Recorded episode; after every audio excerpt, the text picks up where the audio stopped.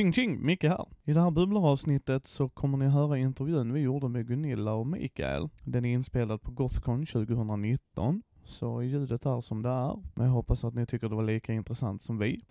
Sådär ja. Nu sitter vi här med Gunilla Jonsson och Mikael Pettersson. Petersen. Uh, eh, jag tänker Andy, ska jag köra lite frågor och så bollar vi mellan varandra? Ni har gjort otroligt mycket för rollspel-Sverige. Det är liksom inget snack om det när man har kollat igenom grejer ni har gjort tillsammans. Ni har gjort en del tillsammans också ju. Och även lite så här sidospår själv ju. Och det var en fantastisk resa när jag satt och gjorde lite efterforskning. um, så tack så hemskt mycket först och främst för att ni vill göra det här. Så jag tänker vi djupdyker lite här för ni har gjort jättemycket. Uh, uh, Mutant, ni gjorde det 1984. Hur såg den idén ut? Hur såg liksom lite så här det har ju satt tonen, nu har vi ju MUTANT år 0 från fria ligan, men det började ju med MUTANT 1984 från er då. Ja, oj.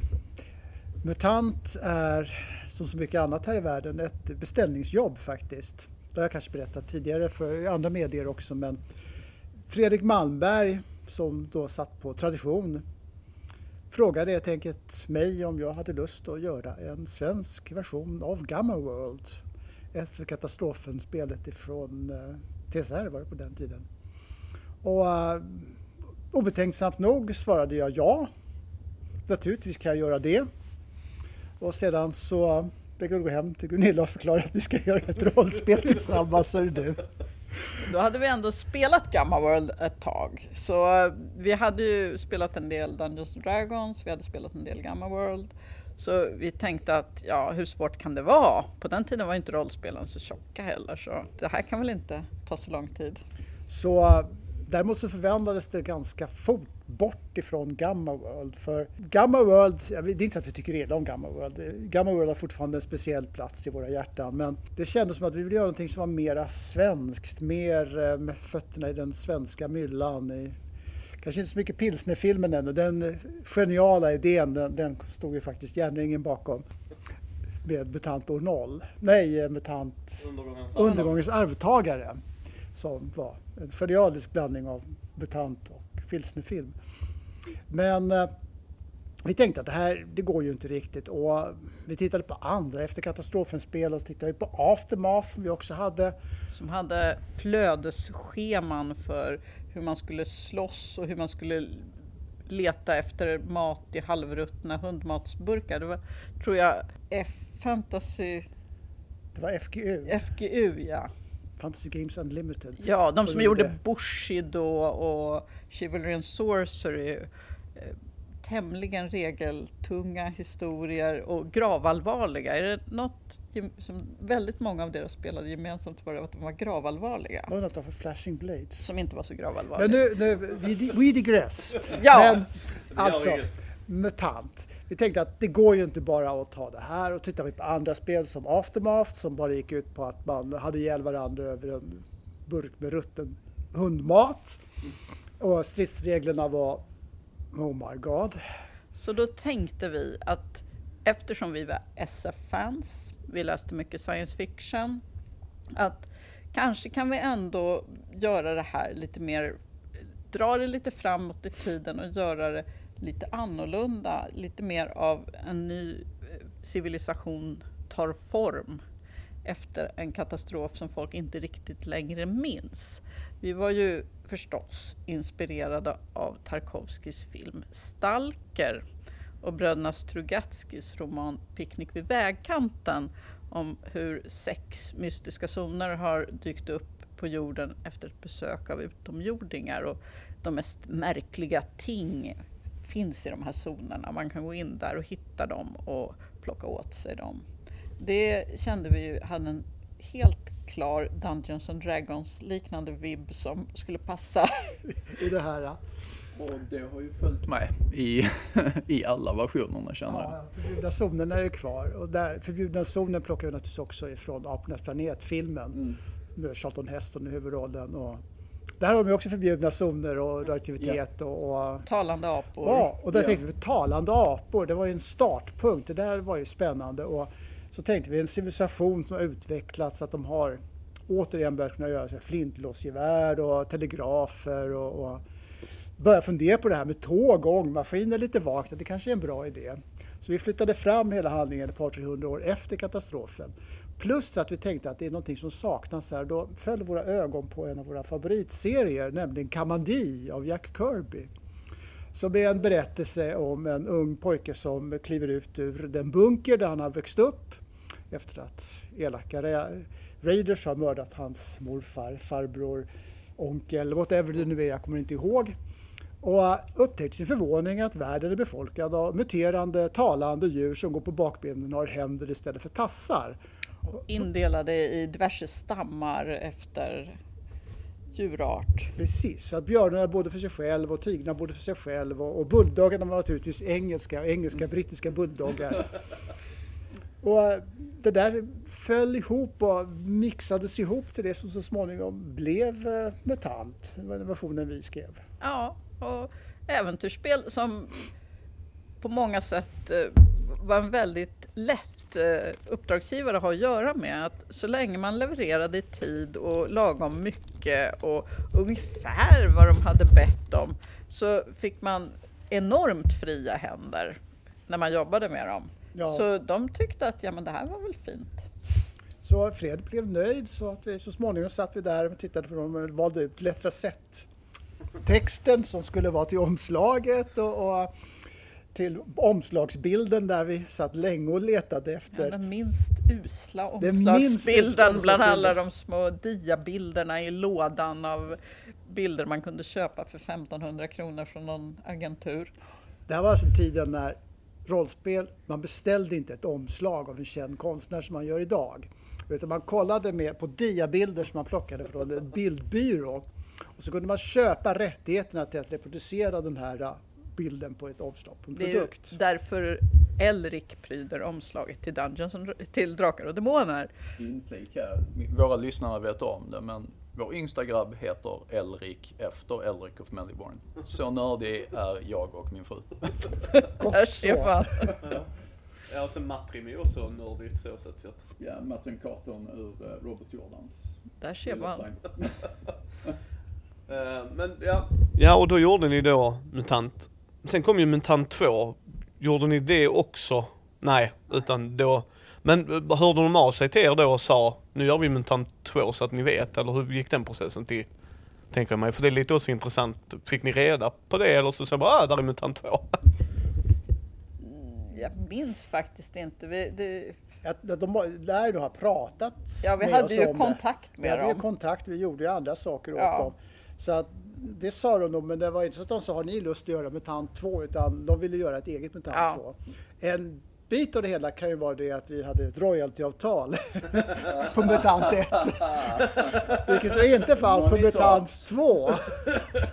Nu ska jag säga till, till, till, protokollet här att Fredrik Malmberg är en av min och Gunillas goda vänner. Ja. Så att det är absolut inget annat än väldigt bra feeling mellan oss. Men eh, ja, det, det kan nej, ha nej, funnits nej. pengar med i.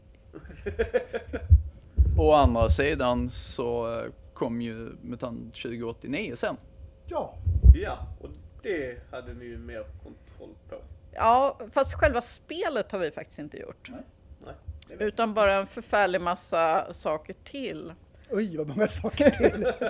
ja, det var någon sorts uh, kreativ spree där i, i slutet av 80-talet. Där vi faktiskt livnärde oss på att skriva rollspel och ett uh, äventyrsspel i tre års tid och fick bra betalt. Jag, menar, ingen, jag vet inte vad folk påstår om Fredrik annars, men jag kan garantera att vi fick alltid bra betalt. Men då kunde vi också producera väldigt mycket text. väldigt snabbt. Detta var ju före datorernas tid i stort, så eh, det är möjligt att vi hade bättre skrivmaskinsteknik än andra.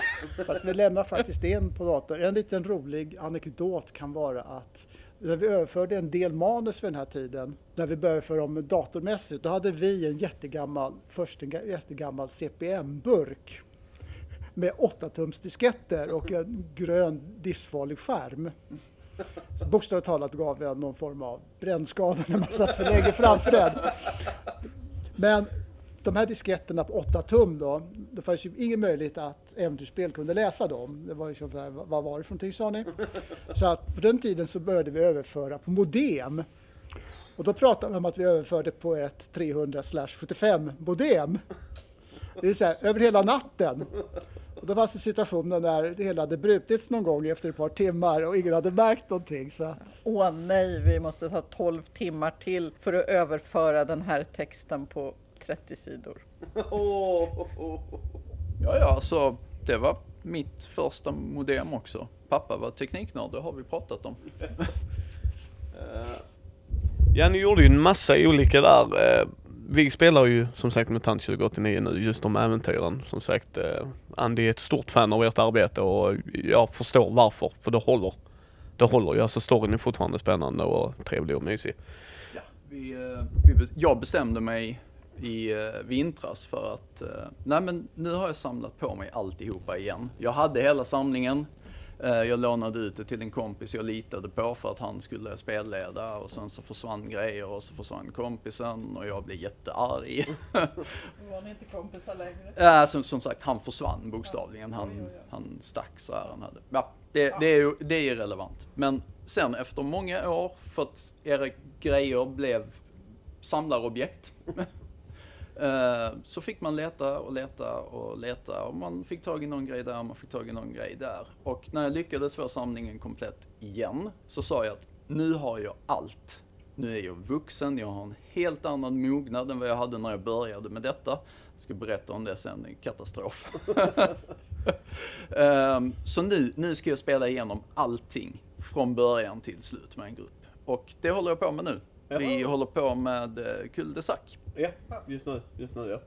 Ja, Det är vi nog mest nöjda med tycker jag fan med Berlinboxen, Berlin 2090. Den Det var tyckte min jag... nästa fråga. Ja men, Men- kör du, du kan ju mutantgrejerna Ja, du kör. eh, mutant, eh, alltså Berlinboxen är väldigt vacker. Det var skönt att få en, eh, faktiskt få en riktig plats att utgå ifrån. För innan så var det bara staden, staden. Man var tvungen att fylla på väldigt mycket själv. Och för mig när jag var så pass ung var det, var det svårt. Ja. Eh, nu som vuxen så tycker jag att ja men visst, ge mig en vit eh, duk och sen så kör jag stenhårt. Vi hade nog lite tanken från början kring, eftersom det här var cyberpunk, att Mm. eh, eftersom folk ju ändå gillade att spela gamla MUTANT i Sverige, Mm. så då tänker man att ja, bor i Stockholm så vill du ha cyberpunk Stockholm. Bor i Malmö vill du ha cyberpunk Malmö. Mm. Vi byggde ihop Malmö och Köpenhamn till någon sorts megacity-variant där. Och, Ja. Det framgår inte riktigt att det skulle vara Skandinavien, men det blir naturligt för oss som spelar att man placerade där man kände igen sig. Jag vet att vi, vi hade så här, nej men eh, Eh, Barsebäck eh, hade liksom så här drabbats av en härdsmälta och halva Skåne var en stor eh, förbjuden zon på grund av radioaktivitet och så här. Och mina spelare spelade hellre ute i zonerna än cyberpunken. Och det är en annan intressant grej varför skiftet från eh, cyberpunk, eller till cyberpunk, från eh, det andra post-katastrof... eh, postkatastrof som var mycket ljusare kände jag. Ja, det var nog eh, liksom en sorts zeitgeist-grej att eh, William Gibsons Neuromancer kom väl 81 kanske, någon gång där. Jag är inte helt säker, men precis i början på 80-talet. Och sen under 80-talet så skrevs det ju rätt så mycket cyberpunk. Och det kom cyberpunk-rollspel. Vi ska inte glömma bort att Shadowrun dök upp där första gången någonstans i 80-talet. Så även Cyberpunk, rollspel Cyberpunk som då äh, var ett Cyberpunk-rollspel. Vad Är det Talisorian Games som inte minns fel? Ja, det var det. Mm, Jag tror vi pratade om det. Eh, så det var helt enkelt, det, det låg i tiden. Det kändes som det låg i tiden och vid den här tiden hade ju dessutom risken för kärnvapenkrig dämpats när vi kom fram precis till slutet av 80-talet. Det var ju någonting som ändå låg i luften när vi gjorde det första MUTANT. Då kände man fortfarande att ja, amerikanerna och ryssarna kan get go at it mot varandra. Men när vi kom fram till slutet av 80-talet, då var ju den risken i princip borta. Och vad kan då föröda världen? Jo, den ohämmade industrialismen och Kapitalism utan, utan storbolagsväldet. Ni sa själv att eh, den modul ni var mest nöjda med där var eh, Berlinmodulen. Men jag känner, och det här är kanske inte, jag, jag kanske inte pratar för hela communityn, men jag har en upplevelse av att den populäraste modulen faktiskt är Dårarnas ö.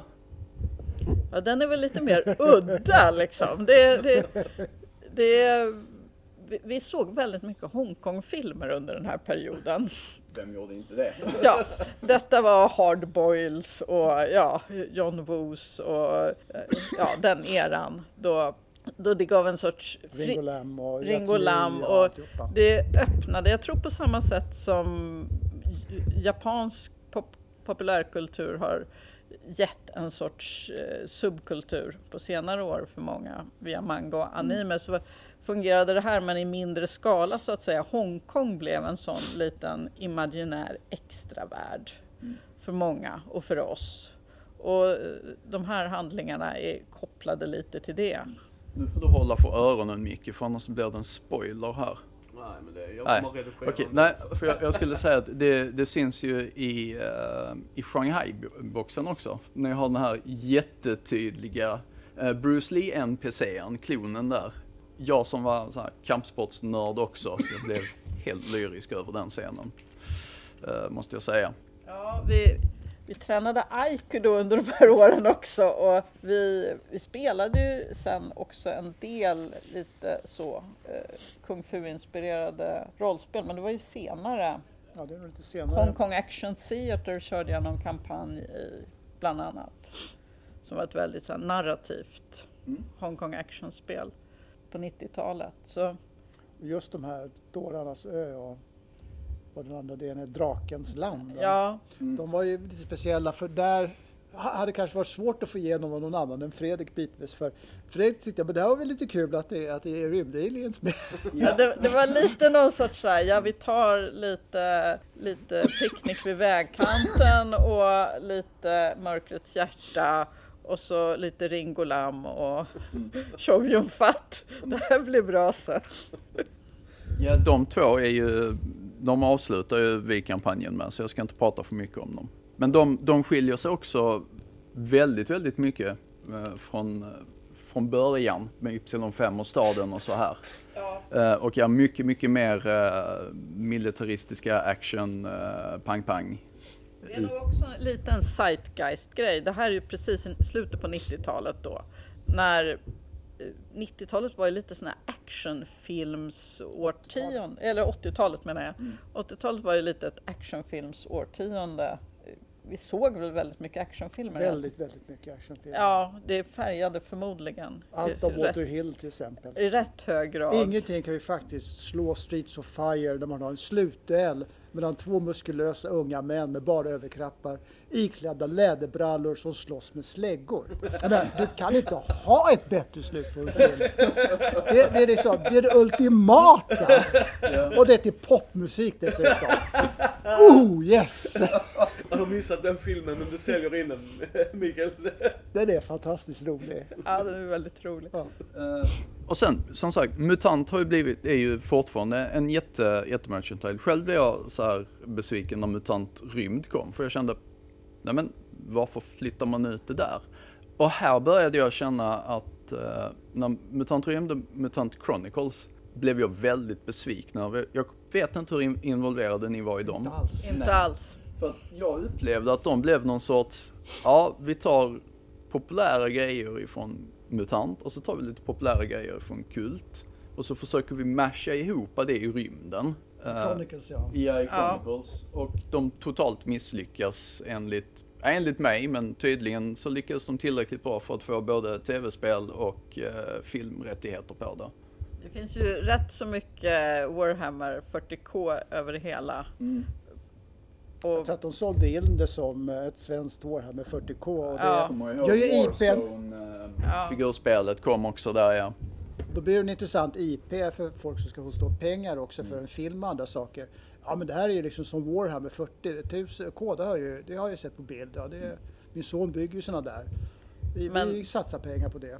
men det, egentligen, det fanns nog ingen möjlighet att knöka ihop Kults världsbild med Mutants världsbild, flytta ut i rymden, växa stora axelklaffar och få det hela att bli speciellt koherent. Det var nog ett mission impossible tror jag. Ska vi övergå till min favorit då? Ja, ja men det kan vi göra. Ja, Absolut. eh, det är alla kategorier kult. Eh, jag, jag skäms inte över att säga att eh, kult förändrade mitt liv. Jag var en väldigt eh, strulig eh, ungdom och eh, för att komma med en anspelning, jag var nog eh, en del av det övergivnas armé innan jag hittade kult. Och då innan blev du snäll. Och då blev jag snäll. Det blev jag faktiskt. Jag blev mycket, mycket snällare. Eh, då blev det att man satt hemma och spelade med sina kompisar istället. Jag har läst lite grann om eh, hur ni själv har eh, resonerat kring när ni kom fram till den här eh, ni sträcksåg eh, Hellraiser och, och de här sakerna. Och när jag har lyssnat på er nu så verkar det vara er kreativa process överhuvudtaget. Att ni sträckkör eh, ja, actionrullar när ni gjorde de senare modulerna i MUTANT. Sisters of Mercy, bra musikval förresten. Hoppas vi. när, eh, när ni skulle hämta inspirationen till Kult. Är det några andra ställen som ni kände att här, det här känns Kult? Varför kom Kult precis när det gjorde? Det kom ju precis när det gjorde därför att Äventyrsspel frågade om vi kunde göra ett spel för vuxna och äldre tonåringar. Ett skräckrollspel faktiskt. Ja, ett skräckrollspel. Det var ett tråkigt svar men... Men alldeles sanningsenligt. Och, äh, visst var det så så att nog hade ju Fredrik fingrarna på pulsen på allmänheten där och kände att tiden är mogen för ett lite mera risktagande rollspel. Så att eh, det hela började med att de frågade oss om vi ville göra ett spel. Och så bjöd de upp oss till sitt, vid det här laget, ganska flådiga kontor med glasväggar och hyrakvarium och receptionist och, och visade, Nisse var där, Nisse Gulliksson. Också en väldigt bra och schysst person. Kom upp och, och vi såg, hade han lagt upp ett bord täckt med filmbilder, serietidningar, eh, skräcknoveller, eh, grafisk inspiration, bilder. Eh, så det här liksom är en grund, vi vill ha något sånt här, någonting actionfilmt, häftigt, annorlunda, vuxet, modernt, eh, häftigt. Och då hade vi ju, det här var ju då 1990. 90. 90 var det Ja, väl? okej. Ja, Det kom ut 90. Ja, det kom ut 91. Eh, vi var ju inga sådär totalt die hard skräckfans, men vi hade ju sett väldigt mycket body horror-film Jag älskade Stuart Gordons filmer. Ja, under 80-talet och vi hade kompisar som var mer skräckfans än vi så vi hade ju läst en förfärlig massa Fangoria under 80-talet. Och vi hade ju läst Clive Barker och Så att lite var det ju som så att vi sa att det här får vi gå hem och tänka på. ja, för det var liksom lite nytt. Vi hade ändå mest gjort SF-grejer eller ja. Så att sen nu blev det någon form av kreativ process mellan mest av allt oss och Nisse Gulliksson där eh, vi drog iväg spelet åt ett gnostiskt Alistair Crowley magiskt spel och Nisse drog iväg då lite mer att vi måste ha action, det måste hända någonting, det måste vara häftigt, det måste vara fartfyllt. Fler demoner, Fler demoner, gärna på motorcyklar. och äh, slutresultatet blev så mycket bättre av det, den orsaken tror jag.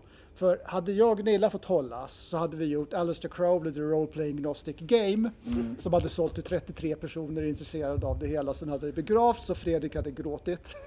Jag är inte så säker på det för att eh, som ni sa, det ganska mycket pulsen på publiken där, eller handen på publikens puls. Eh, under den här eran så fick ju hela eh, neo-ockultism-rörelsen ett jätteuppsving. Jag vet att folk eh, eh, gick med i mailinglistor med Dragon Rouge och eh, Ja. ungdomsorganisationer så här dök upp för Hermetic Order of the Golden Dawn liksom. Nej men Det fanns nog en anledning till att vi använde Berlin och Ryssland som bas när vi gjorde den första kampanjen, Svarta Madonnan.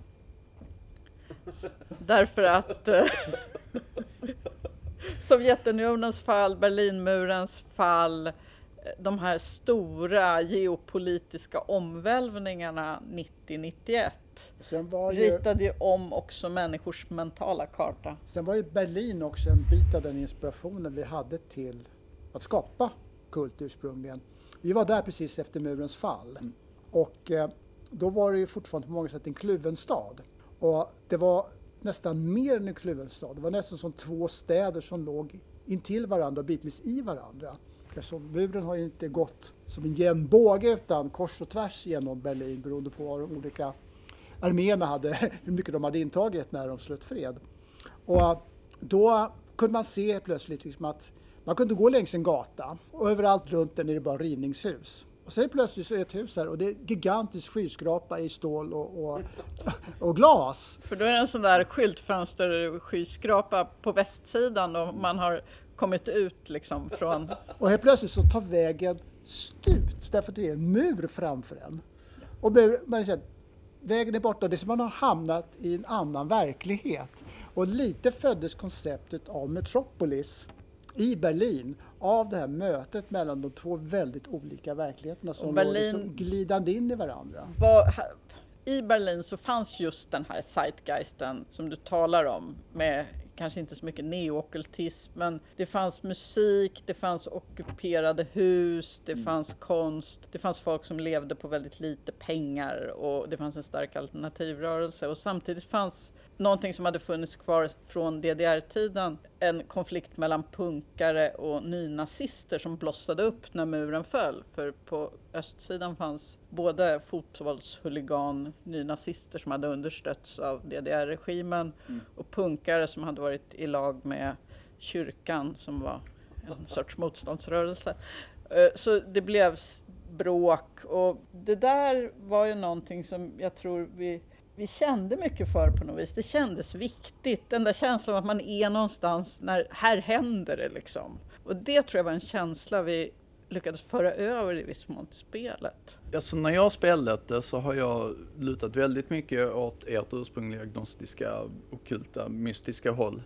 Uh, och uh, det bästa jag visste, det var när mina spelare inte hade sett böckerna överhuvudtaget. Jag ville inte att de skulle veta något om illusionen då blev, eh, då blev spelupplevelserna som bäst. Uh, så Micke var uppe igår och köpte det nya. Uh, han får inte lov att uh, röra det förrän vi är färdiga med Madonnan. då gjorde vi ju ändå ett första konventsäventyr där vi förklarar hela metafysiken i ett slag. Sen förintar vi världen. vi tänkte, Nej, men det är ju rätt så krångligt för folk att läsa sig till hela metafysiken. Vi gör en handling där vi förklarar den med enk i enkla ordalag med trevlig musik till och sen så har de klart för sig hur det hela går till. Eh, mitt absolut bästa rollspelsminne eh, är från högstadietiden med, eh, med Kult. Då var det ett, ett hemmaskrivet scenario.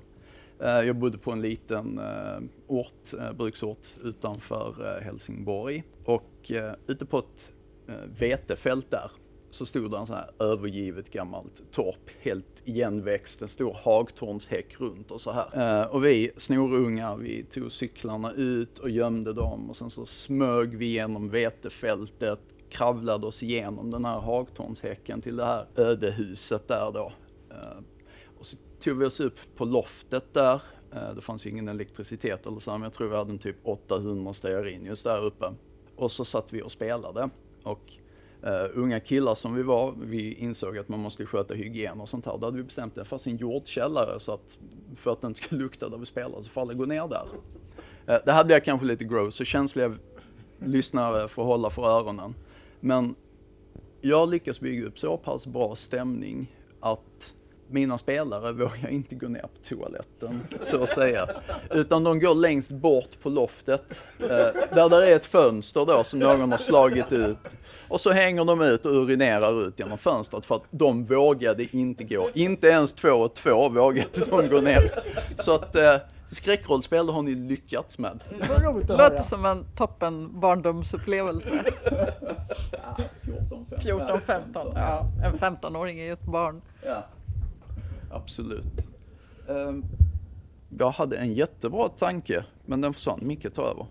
Uh, han har ju spelat med Matrim som ni träffade, det är hans mellersta grabb. Det tycker jag, det är det jag är, tycker är fascinerande, att vi får sitta här och prata med er. Att ni har ju satt en liten stämpel just där, liksom jag har hört om Kult. Jag fick aldrig spela Kult när jag växte upp, men jag har sparkat på han hela tiden, du har Kult. Pet, pet, pet, pet. Och då när hans eh, yngsta grabb, eller mellersta grabb Matrim kommer då, så han tycker det är så spännande och det, det ni har, det är fantastiska saker ni har gjort liksom. Men jag köpte det nya Kult för jag har inte den kunskapen eller råd att köpa de äldre grejerna tyvärr. Men hur, hur gick det till? Alltså jag vet att Fredrik äger rättigheterna ju liksom sådär men kontaktade de er och boop, boop, vi tänker ge ut det fast på engelska. De kontaktade oss faktiskt och frågade, vi, vi, vill, ge ut, vi, vi vill ge ut det på engelska, kan vi ta era, kan vi ta era ursprungstexter? Och ja, vi får nog ekonomiskt avtal kring det och så lägger vi på nya regler, frågade då Helmgast. Men då efter lite funderande kom vi fram till att vi tyckte att det är, det är så tydligt ett tidigt 90-talsrollspel kände vi. Det är en så tydligt tidig 90-talsvärld som vi sa. Den föddes bitvis, liksom det vi såg i Berlin 89-90. Det, det kändes som vi, det här måste nog moderniseras på något vis, kände vi. Att det här är inte nu, vår tid nu. De problem och dilemman och kanske framförallt den här religiösa backdropen. Att mycket fler människor, också ungdomar i början på 90-talet, hade ju någon uppfattning om kristendom och religion. Det känns som många idag har nog inte en susning, vet inte ens vad, vad påsk är för något liksom. Och då, ja kanske lite grovt. Men eh, mm. Jag tror, jag tror det stämmer faktiskt. Liksom, jag, jag är ju icke-kristen men jag växte ju upp i en småby själv. Eh, Jag är född i Helsingborg men så när vi var sju år så flyttade vi ut och då fanns det ju så här aktiva ungdomsrörelser som kyrkan höll i och sådana grejer. Och man visste ju varför påsken fanns men idag finns det ju inte längre alls, jag förstår vad du menar liksom. Det är ju en annan tidsgrej men jag tycker fortfarande det har hållit sig liksom som MUTANT 2089 då håller ju fortfarande. vi kände väl, det, det vi sa till dem var liksom försök modernisera, gör något nytt. Ta inte våra texter från 91. Så dessutom sa vi åt dem att det är ju faktiskt som så att, att Fredrik sitter på de här rättigheterna och kontakta honom. Det är inte alls svårt, liksom. han är inte alls svår att prata med. Utan kontakta Fredrik och säg att ni vill göra Kult som Kult istället för ett spel som heter någonting annat och liknar Kult. Så det gjorde de. Sen har vi egentligen inte varit mer inblandade i det. Så Ja, vi, vi läste ju texterna som Petter gjorde liksom och sa men så här tänkte vi och om du tänker så här. Jag menar vi bollade så. Ja, Men- Petter hörde av sig mycket till oss och visade Ja. upp sina texter och undrade vad vi tyckte. Så att på det sättet kändes det kändes också väldigt bra. Liksom att Petter hade vi ett väldigt bra samarbete med där. Så det blev ju väldigt likt det gamla ändå. vi kände väl lite, men vi kunde ju inte säga till Petter, du Petter sa vi inte att det skulle vara annorlunda? Utan Petter har ju gjort ett jättebra jobb och man, ja, Men det gamla översattes ju också. Jag Ja. tror att det var det första svenska rollspel som jag läste på engelska och definitivt det första jag såg på spanska. ja. Jo men det översattes ju till tyska, franska, engelska. Italienska, spanska. Ja. Så, Hur, hur kändes det med internationell framgång på det viset? Den första amerikanska utgåvan var ju vår.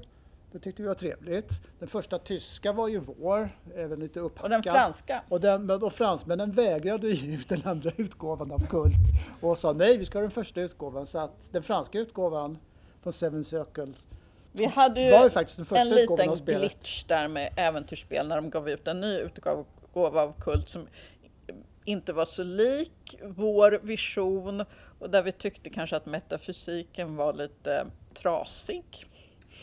Så vi hade en liten Plus att vi schism helt där. plötsligt bodde i himlen. Det var en av sakerna vi tyckte var lite dum. Men den här, jag vet inte hur mycket fakta det fanns bakom detta här, men vi vet om att när första utgåvan kom så blev det en skitstorm eh, kring den med bojkotter av butiker och, och grejer. Det Eh.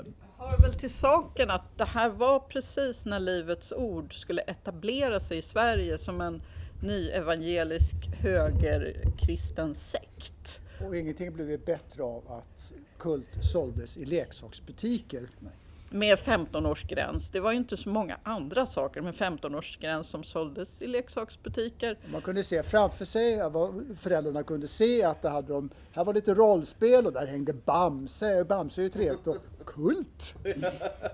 Med, vackra omslaget. med det vackra omslaget. Ja, med ängeln där på omslaget. Han är ju fin. Men ja, det, det blev väl ett väldigt enk, en väldigt enkel måltavla när den här sekten skulle etablera sig i Sverige och hitta en fiende. De gav sig ju på Horst Schröder som gav ut tung metall också. Han fick jätteproblem och hans tidningar blev eh, bojkottade från Konsum. Han råkade värre ut. Ja, han råkade nog värre ut än vad Äventyrsspel gjorde. Det var bara ett spel för dem. Och leksaksbutikerna började ändå tappa dem. Det var ju därför de ville satsa på en äldre åldersgrupp. Därför att datorspel hade börjat ta en så stor marknadsandel. Så rollspelen hade problem att komma ut i mainstream-butiker på svenska ändå vid det här laget. Försäljningssiffrorna gick ner våldsamt. Jag tror att det som var jag kan ha fel, det här vet Fredrik mycket bättre än jag. Men jag tror att det var så att när Stjärnornas krig släpptes så trycktes det en upplaga på 12 000 ex som sålde slut väldigt fort.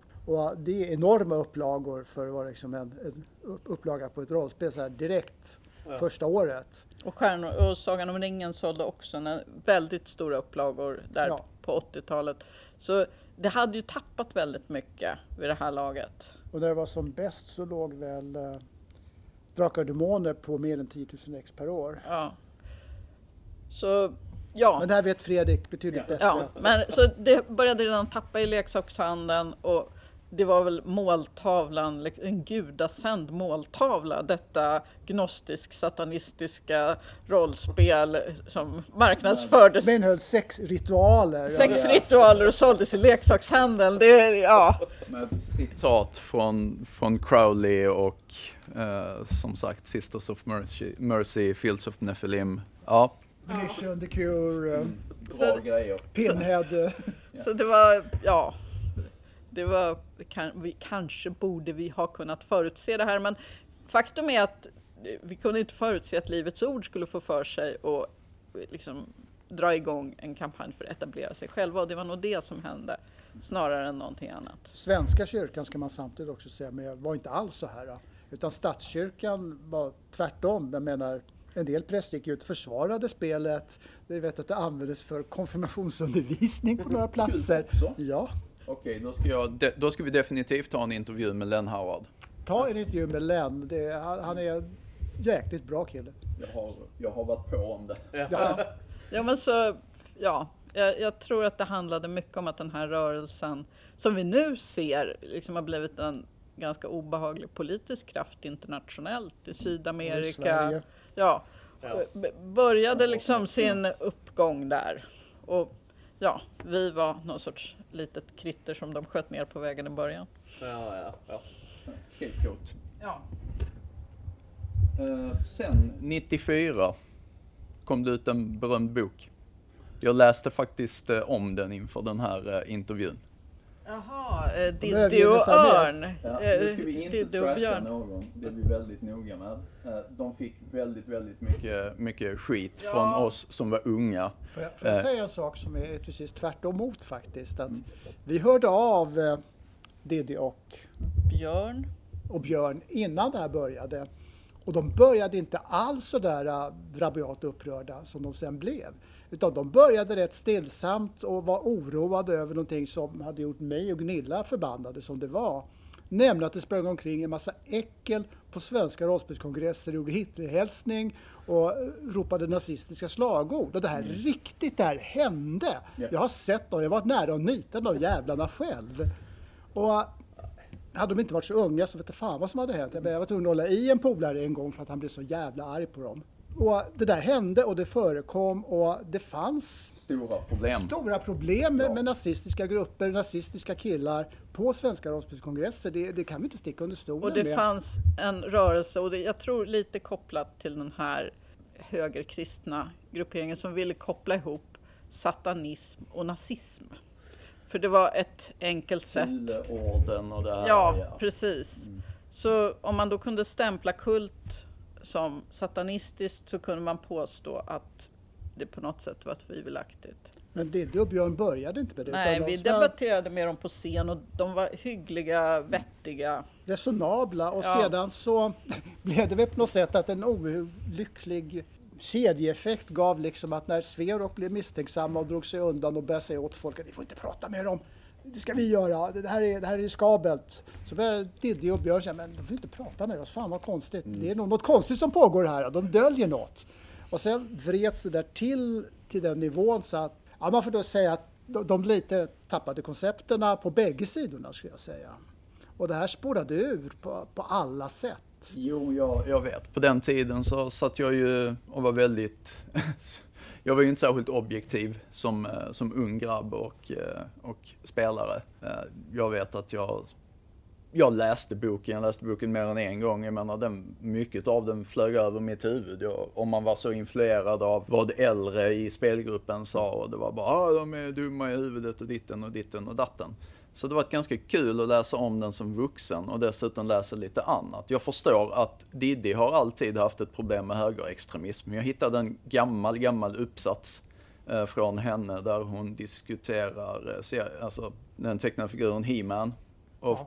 knyter honom till eh, högerextrema rörelser på grund av Georgskorset, muskulära ideella manskroppen och så här. Just då tyckte jag väl att hon var kanske extrem där också.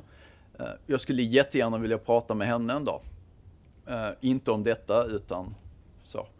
Hon menar, gått... Det är ju ett intressant ämne hur högerextremism har figurerat i populärkultur. Så jag menar det, det är ju naturligtvis någonting som är värt att diskutera men hela debatten bara spårade ur fullständigt. Spårade ur helt. helt. Och sen kom den här boken och den, den är ju lite speciell.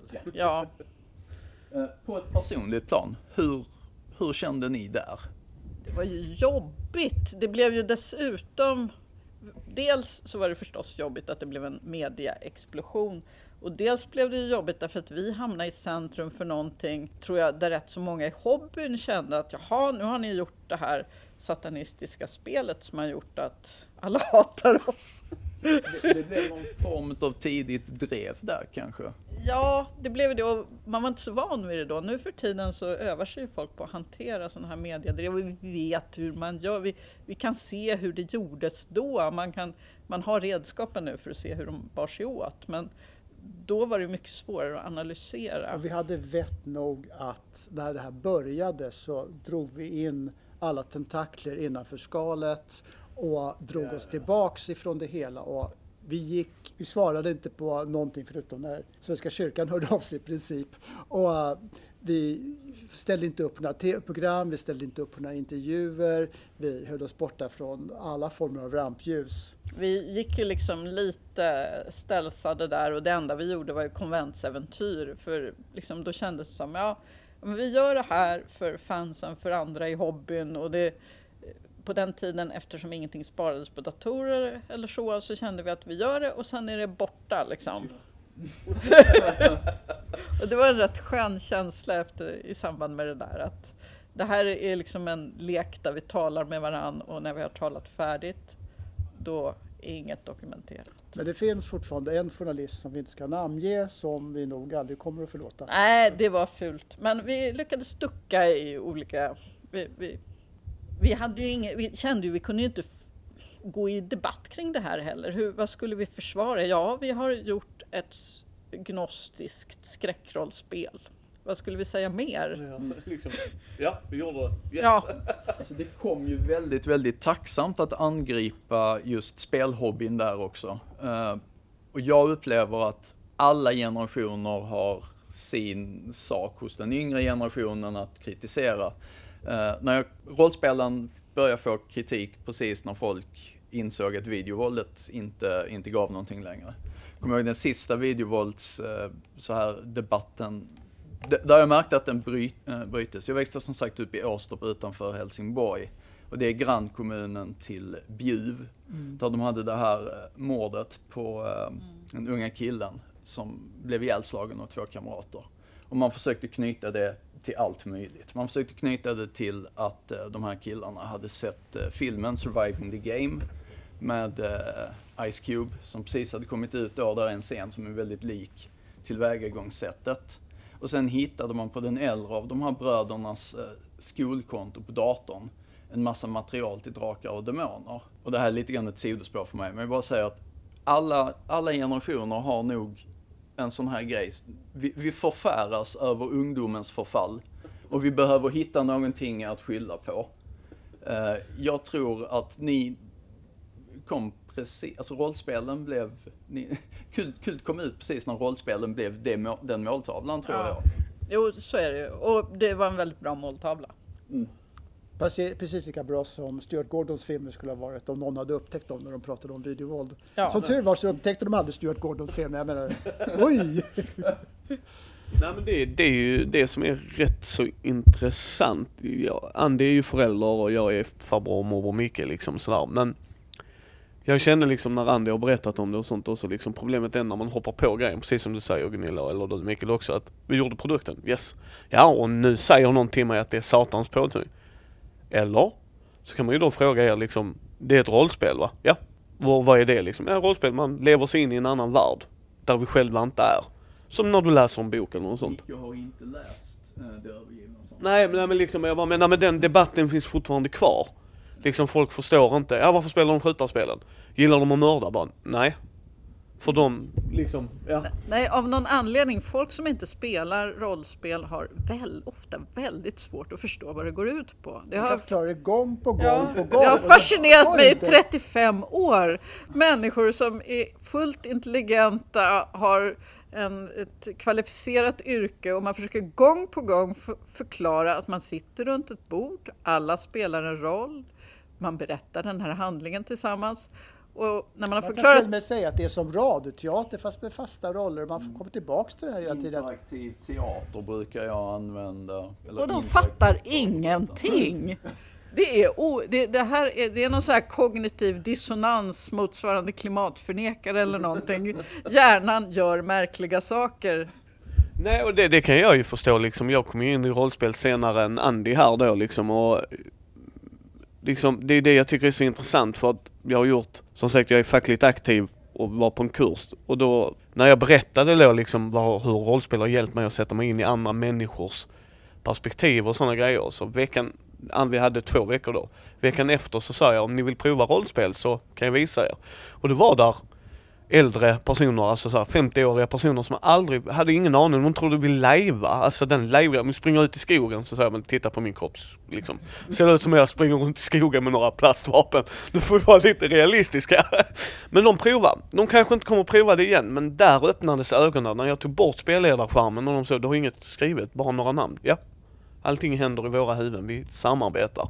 Och det är det jag menar liksom, när den debatten hela tiden dyker upp. Ja, rollspel, ondska, och så bara Ja, det beror på hur vi använder det självklart. Det, det ska vi inte säga men Ja, och många använder ju rollspel nu i eh, teamwork-utbildningar, i, olika sammanhang. Liksom. Så, Psykoterapi också ja, faktiskt. så, så de, mycket, mycket fler människor har ju stött på de här redskapen. Men fortfarande möter man ju många människor som har svårt att förstå det här, hur man kan göra det som en underhållning. Jag tror det är det de inte förstår. Nej men det är liksom det och det är därför jag tycker det är intressant. Alltså, ni har gjort så mycket som har påverkat även det jag har gjort och det som Andy är där att han är jättelycklig att ni gör det här. Har du några mer frågor om just kult? Eh, nej, eh, jag tänkte mer eh, fråga, vilka är ni idag? Som personer, vad driver er? What's your hopes and dreams? Vi skriver ju böcker nu för tiden också. Ja, vi jobbar ju på science fiction-bokhandeln bägge två. Så vi har ju liksom varit i den här science fiction nörd spelkulturen hela våra liv. Vi kom tillbaks till eh, rollspelen faktiskt. Och hela genom en liten bakväg igen när Fredrik Malmberg hörde av sig igen efter en herrans massa år och frågade om vi ville skriva en kultroman. Och eh, på den vägen ner så att nu har vi ju då ett avtal med uh, Fria Ligan och Fredrik om att skriva tre böcker, en trilogi. Och tanken är att det ska komma ut, ja i Sverige det är redan klart och att alla tre böckerna ska komma ut i USA i tanken. Och då kommer vi i kontakt med alla människor som fortfarande var kvar. Det är precis som inom science fiction. Man försvinner några år och så kommer man tillbaka och så är alla kvar. Och helt plötsligt så har vi lovat att göra en stor kampanj till svenska Call of Cthulhu. Vi har lovat att hjälpa till att göra en startbox till RuneQuest på svenska. Vi har lovat att göra en jättelik megakampanj till RuneQuest på svenska. Och sen kanske någon grej till nya Kult också. Så. En Berlin bok, box faktiskt. Ja, jag, jag, eh, vi har ju träffat Björn ju. Det var så vi kom i kontakt med er där liksom att eh, han sa liksom Call of Cthulhu, jag är ett stort Call of Cthulhu-fan. Och jag gillar ju skräck i rollspel just för att det blir mer verkligt för en. Alltså, jag kan spela Drakar och Demoner, jag kan spela Dungeons and Dragons, men just skräck, sätta stämningen som du sa när du får, ska ni inte gå ner två och två ner på toan? Bara, "Nej, vi skiter i det. Liksom, vi, nej. Jag, jag är beredd på liksom att spränga blåsan, vi skiter i det här. Och när han sa att eh, Call of the Cool Cthulhu skulle komma på svenska så blev jag jättetaggad. Uh, så vad är det mer specifikt där? Ska ni göra ett äventyr? Hur ser processen ut där så att säga? Jag vet inte riktigt hur mycket vi får säga, men så mycket som att eh, Call of Cthulhu på svenska kommer ju att försvenskas bitvis. Det kommer att vara anpassat i fråga om hur samhället ser ut, klädsel, utrustning, kanske en del på yrken och färdigheter också. Tidslinjen kommer vara efter Norden primärt. Och det vi ska göra, det som gäller för Call of Cthulhu, så här, är ett första steg som vi ska göra i år. Då. Det här ska vi lämna in sent I höst. i höst, i november, ska vi lämna in den här. Och det är då en Call of Cthulhu-kampanj som utspelas i, startar i Stockholm och går sedan vidare ut i, i Norden. Och det är en sån här, våran kampanj är en klassisk Call of Cthulhu-resa och, och upptäcka fler Det är lite en hommage till Masks of Nyarlathotep kan man väl säga. Och Gabi de Boer gör ett, ett stort äventyr som utspelar sig i Stockholm som ska utspela sig lite före vårt. Och vi har lite tematiska kopplingar, så bronsålderskopplingar och ja. Ja, ja jag, ser, jag ser fram emot det som Sören. Jag sa det till Hammar, du, du kan bara, jag ger dig en blank check så bara fyll i vad jag ska. ja, där är inget snack om det och just när ni var med på, alltså och så Ga- Gabi då där. Här har vi ju en grej. Eh, Lovecraft eh, skräck eh, kontra goti, alltså gotisk gnosticism. Det, det är ju verkligen två vitt skilda världar. En rolig sak där är ju faktiskt att där vi gjorde Kult, så en av våra första idéer där vi drev runt, var det här i Paris eller vad det ja, jag tror att det var i Paris vi liksom spånade ihop hela skiten. Ja, vi drev runt i Paris då och, och vi hade varit på Lachaise och tittat på Jims grav och sådana här riktiga saker som är, som är bra att göra när man är i Paris. Besök Jims grav vad ni än gör om ni är på Père Lachaise. och eh, där eh, så pratade vi en del om det här med att i Lovecraft så är hotet alltid utifrån. Det är de onda, yttre, galna gudarna som vi är som myror inför. De ser oss inte ens när de utplånar oss. De bara går förbi oss och dör vi ut. Och det kände vi var lite tråkigt och om man tittar på verkligheten med, med liksom, Särskilt då 90-91, så om vi säger så. varför inte vända på det? Så vi gjorde helt enkelt istället mänskligheten till de galna yttre gudarna. Vi är monstren som hållas inspärrade för att inte resten av multiversum ska, nästan inte utplånas, men väldigt många andra civilisationer och kulturer ska utplånas av de vansinniga yttre galna gudarna som är människorna. Och det här var väl också lite någon sån här zeitgeist-grej. Det här var ju när nyliberalismen liksom vann. Det här var när Sovjet dog, när eh, the end of history. Det här var när individualismen liksom sattes på piedestal och på något vis skulle tåga segrande in i framtiden med mänskligheten. Så det fanns ju en sån eh, bild av människan som skapades i media, företagsvärlden, i politiken, runt omkring och som, som gick lätt att plocka ner i den här spelformen. Så det, det, kä- det var väl lite en sån Ja. zeitgeist-känsla att det kollektiva är dött. Nu är, det, nu är vi gudar som slug it out over the ruins of the universe. Och samtidigt så är det som så att Kult är ju så här lite i hemlighet också lite ett science fiction-spel. För i verkligheten tänkte vi oss hela tiden att multiversum är fyllt av det som brukar kallas för sublimerade civilisationer. Det Civilisationer som har lämnat det fysiska och blivit i praktiken gudar. Och där var ju tanken då att varje, alla människor, varje enskild individ är en gud. Och där ute finns det flera andra civilisationer i multiversum. som Vi var ju influerade av Roger Selazny och Michael Moorcock och den typen av science fantasy som vi läste mycket av på 70-talet. Jag kan prata om kult resten av konventet. Eh, Micke, jag ska släppa fram dig. Som sagt, Andy är ett stort fan av ert arbete. Nu brukar vi då prata om personerna bakom, för det är det jag tycker också är jätteintressant. Uh, så om vi börjar med den simplaste frågan som jag brukar säga med glimten i ögat. Vem är Gunilla och vem är Mikael? Ja, det är jag som kallar mig Gunilla. Och det är jag som bär kroppen som är Mikael idag. Ja. Och vilka är ni? så om du skulle beskriva Gunilla, vad, vad gör Gunilla idag? Vem är Gunilla? Är, spelar du brädspel fortfarande, rollspel? Alltså hur, hur ser det livet ut? För jag menar, ni har ju skrivit ikoniska... Ja, vi spelar ju rollspel fortfarande. Just nu spelar vi en RuneQuest-kampanj oh. med en uh, grupp i Södertälje som vi har spelat med sedan 80-talet. Så uh, vi har ju hållit igång med spelandet sen. Vi slutade aldrig spela rollspel. Vi slutade aldrig, vi har spelat sen början av 80-talet. Ja, för, för, jag sa det innan när vi stod i kön där Gunilla, att eh, när man säger ja så ska vi träffa Gunilla och Mikael, ja de är gifta, huh? så, så bra är du på research? Ja liksom, ja nej och de bara va? Är de gifta? Så bara ja de är gifta liksom och då var det liksom inte som att de hade missat att ni hade gift er. Många vet nog inte om att ni är ett par. ja, vi har varit ett par sedan 1982. Ja, vi flyttade ihop 83. Ja, och du, du berättar varför ni gifte er också, vilket jag tyckte var lite charmig anledning. Ja, vi skulle vara tvungna att ta ett lån när vi skulle köpa en lägenhet för tio år sedan. Våra mammor blev jätteglada. Det var ja, den stora överraskningen i livet. Ja, vi tänkte bara att ja, men vi skickar in det där pappret. Det var då vi insåg vad, vad giftermål betyder för mödrar. Det är en mystisk... Eh, de blev helt till sig. Det var omöjligt att det inte skulle vara en ceremoni och de gick med på att det var i rådhuset men de var tvungna att ha en fest, det var tvungna att vara en middag, det var tvungna vara presenter och... och, och gud! Ja, vi, vi var förundrade var vi. Ja, hur kom det sig just att ni gled in på det här med roll, skriva rollspel och det? Var det bara en ren flux liksom? Vi började spela rollspel när vi, vi träffades i Södertälje i Tolkienföreningen Haradrim i Södertälje. Och då kan påpeka de som inte vet att Tolkiensällskap finns i två grundläggande olika schatteringar. Det ena är då dödsallvarliga sällskapen där man ska bete sig höviskt och klä sig i medeltida kläder och bara få till varandra på kling, tilltala varandra på klingande alviska. Och du tänkte aldrig, säga klingon.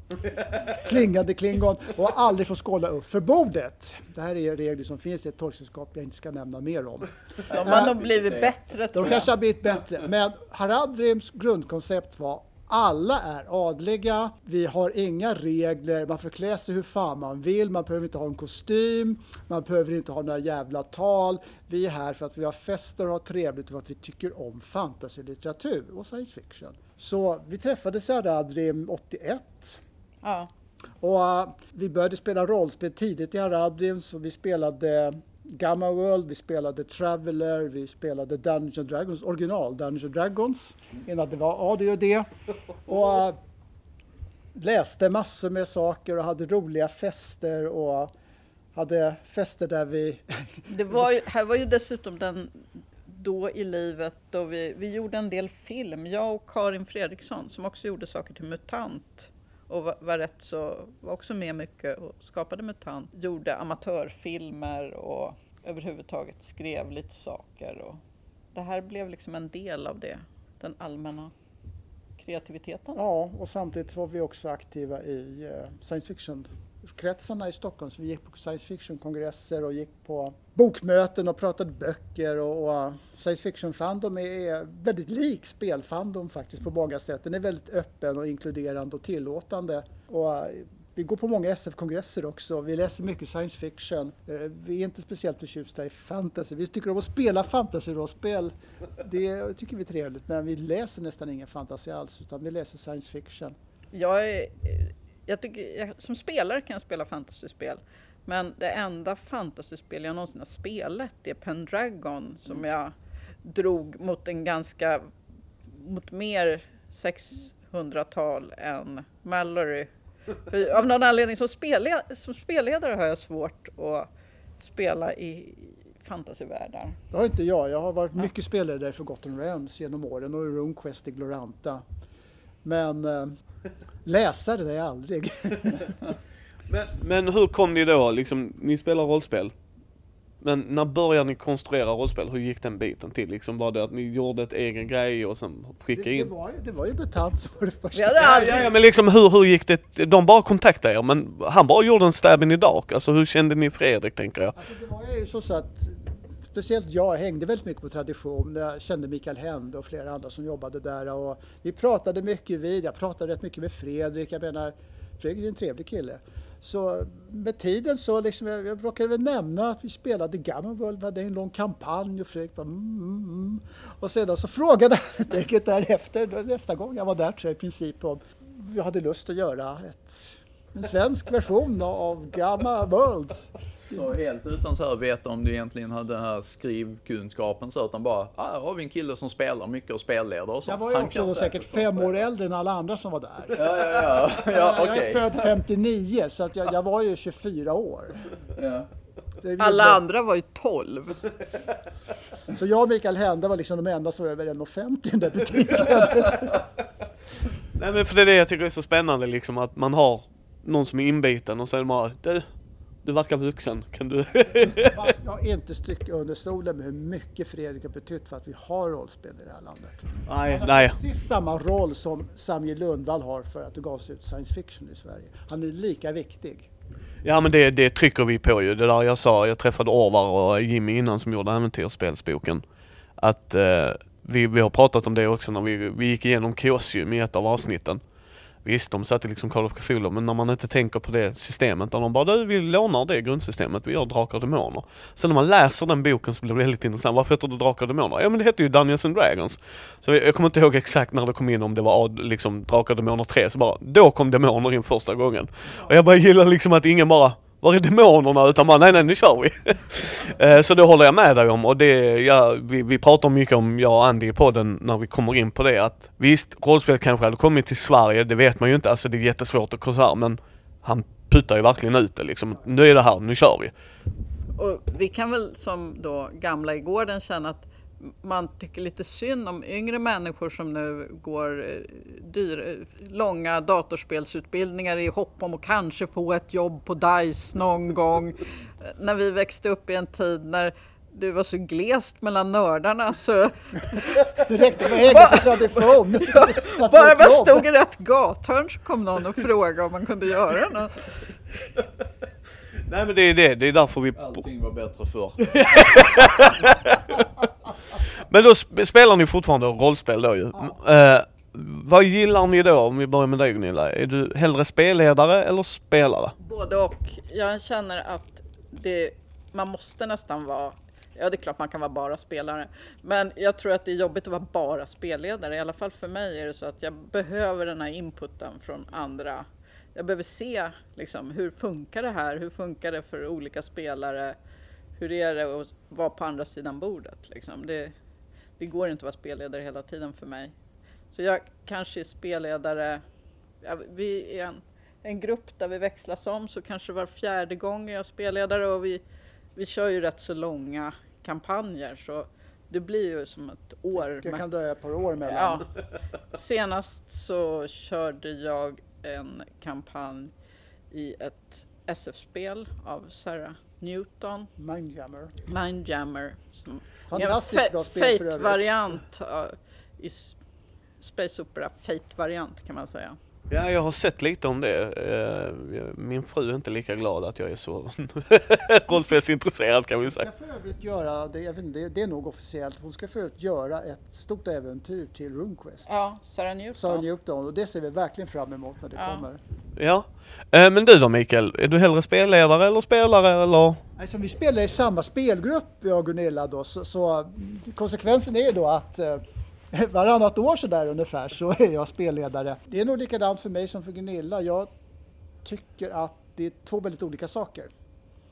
Om jag är spelare så njuter jag liksom av möjligheten att få spela mot de andra, att det roliga, det skämtsamma humöret, att man sitter och pratar, att man lever sig in i rollen, att man upptäcker den spelledaren som man har då, alltså tankar och gestaltande av världen och det man spelar. Vi spelar väldigt många olika spel. Vi spelar Star Trek i olika varianter, vi spelar Dungeons Dragons, vi spelar RuneQuest, vi spelar eh, Mindjammer, Eclipse Face. Eclipse Face med ett fantastiskt bra SF-spel. Vi spelar eh, Shadowrun Det är väl de vi har spelat de senaste åren. de senaste åren. Ja. Så att ja, jag tycker lika mycket om det. Och när jag är spelledare då, jag tenderar till att vara rätt ambitiös, det är vi nog bägge två när vi är spelledare. Vi skriver väldigt mycket, vi tänker väldigt mycket på bakgrunden och det är en väldigt lång uppstartsperiod innan vi går in och börjar vara spelledare. Det kanske är för min del i alla fall att jag kanske börjar planera en kampanj jag ska driva när det är tre månader kvar på den som spelar i spelledare innan. För att jag kommer att skriva ett mycket material, jag kommer att tänka igenom världen, jag kommer att tänka igenom hur saker ska se ut, vilka grundläggande strukturer jag vill ha, vilka, vad jag vill prata om, vad som ska vara viktigt. Som det är nu så alla saker kommer att få skjutas upp för nu kommer vi få göra Runquest och Call of Cthulhu-kampanjen när det är Ja, dags att de spela. måste vi ju testspelas. Ja, ja. Så, så det blir liksom de som får testspelas nu. Eh, Så det, det är på något sätt de som hamnar på... Men vår spelgrupp i Södertälje är tacksamma för. Ja, Ja, jag tänkte precis säga att mitt telefonnummer är... Nej men det är det, jag, jag sitter här och tänker, jag och Andy har pratat om det också, vi, vi är jätteglada att ni vill sitta här med oss och det. Men jag tänker mig lite, ni har spelat med samma grupp väldigt länge då va? Men vet deras, alltså spelar de med andra, liksom vet de om att de sitter med Mikael och Gunilla? alltså förstår du lite jag menar? de var ju med och testspelade det ursprungliga MUTANT. Ja, ja, ja. Nej men jag tänker bara mer liksom att när någon bara kommer in och jag hade blivit jätteförvånad så bara, ja nu sitter Mikael och spelar och jag bara, det är ju du, yes. Hur hanterar jag det här? Men alla våra spelare är från Södertälje, jämnåriga med oss och har varit med hela vägen. Och deras övriga spelgrupper är också folk vi har känt sedan tidigt 80-tal. Ja, och- Okej då, för jag bara tänker för det blir så intressant att ni har skrivit ikoniska grejer och så bara, ja men nu sitter jag på så här hemmamek och sådär. Man bara, okej, jag känner att min nivå hade inte varit på samma. jag tror inte jag hade kunnat liksom, men så att jag håller med. Det både jag och Andy, det är väldigt svårt att hitta spelledare och oftast lättare att hitta spelare, självklart beroende på var man bor och dylikt och sådär. En generation kanske. Ja, absolut också. Sen, vissa gillar ju, men jag håller med, för att få en insyn. Eh, Andy och jag pratar väldigt mycket i podden om att respektera spelledaren. Du pratar om tre månader innan börja skriva så här grejer. Många har ju inte ens en tanke på hur mycket man förbereder inför första mötet. NPCer, vissa har svårt att komma ihåg namn och då måste de fokusera, liksom alltså verkligen. Och så dyker de inte ens upp liksom och det pratar vi väldigt mycket om i podden liksom att nej, det är inte okej. Vi är vuxna nu, grejer händer va, men det, du kommer dit som spelare. Så har man med sig sina tärningar som du säger, jag vet vad jag vill göra med karaktären och det, men då liksom bara, vi pratar mycket om kommunikation. Och det är det jag tycker är så roligt att höra när du bara, ja tre månader innan så börjar jag fundera liksom, då går kuggarna igång och så då, då känner jag har ni spelat så länge så är det nog inga problem, jag tror folk kommer dit. Men vi pratar ju mycket om det. Men hur gör ni? För vi kör ju mycket feedback direkt efter vi har gjort en grej. För jag experimenterar jättemycket.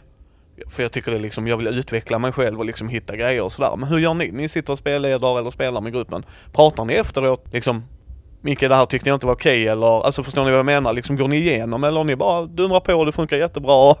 Vi har känt varandra i 30 års tid och spelat tillsammans i 30 års tid så Det blir som familj Ja. liksom. Och det, det blir väl blinda fläckar av det också. Och vi har ju spelat med andra grupper också liksom, under årens lopp. Men just den här gruppen som vi spelar med nu har vi ju känt sedan Hedenhös. ja, sen tidigt 80-tal. Så det känns som vi kan ju inte sitta och ha en utvärdering varje lördag med människor vi har känt sedan 1982. Vi märker nog snarare, för min del i alla fall, att jag märker nog snarast direkt under spelets gång att oh, oh det där Mm. snappar de inte upp, det där tyckte de inte om. Okej. Och jag är inte avvokt inställd till att säga liksom, okej då backar vi. Nej, nej, nej, det, det var det vi menar liksom att vi, vi gör ju inte det varje gång heller men när vi testar en ny grej eller vi gör en ny sak och vi märker det så brukar jag vilja prata med dem just hur upplevde ni det? Fattar jag det fel? För det, när vi pratar med nya spelare, spelledare och det så säger man ta den feedbacken för många gånger känner det här var ju skit och så sitter spelarna, ah vad jätteroligt så man ni missar ju huvudplotten vilken plott? Ja, ja, men det är en klassiker. När man har fått ditcha hela handlingen, men de hade roligt ändå. Det där kommer jag fortfarande ihåg, en sak som jag fortfarande kan fnittra åt. Eh, det här är en sån här Forgotten Realms berättelse. Jag hade vi hade en långvarig kampanj i Forgotten Realms, det här är säkert 10-12 år sedan, som varade i flera år.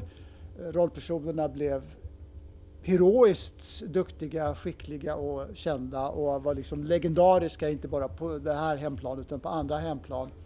Och de, det hade bestämt att eh, de skulle drabbas av en ordentligt bakhåll. De hade retat upp med massor med fiender från Centarim och till eh, Borgikinai Tai och diverse yttre gudar som nu var ordentligt pissed. De hade liksom, eh, okej, okay, nu har vi ett ordentligt bakhåll. Nu ska alla råka riktigt illa ut. Så satt vi och pratade och de hade liksom folk som lyssnade på dem, spionerade på dem. De kastade spells för att veta var kommer de befinna sig när de lämnar den här staden. Och så pratade alla hela tiden och sen åker vi ut ur staden och så reser vi norrut. Och så ska vi göra det här den norra staden ifrån, eh, jag vet inte om det var inte Waterdeep utan det var längre norrut ja. som ni lämnade.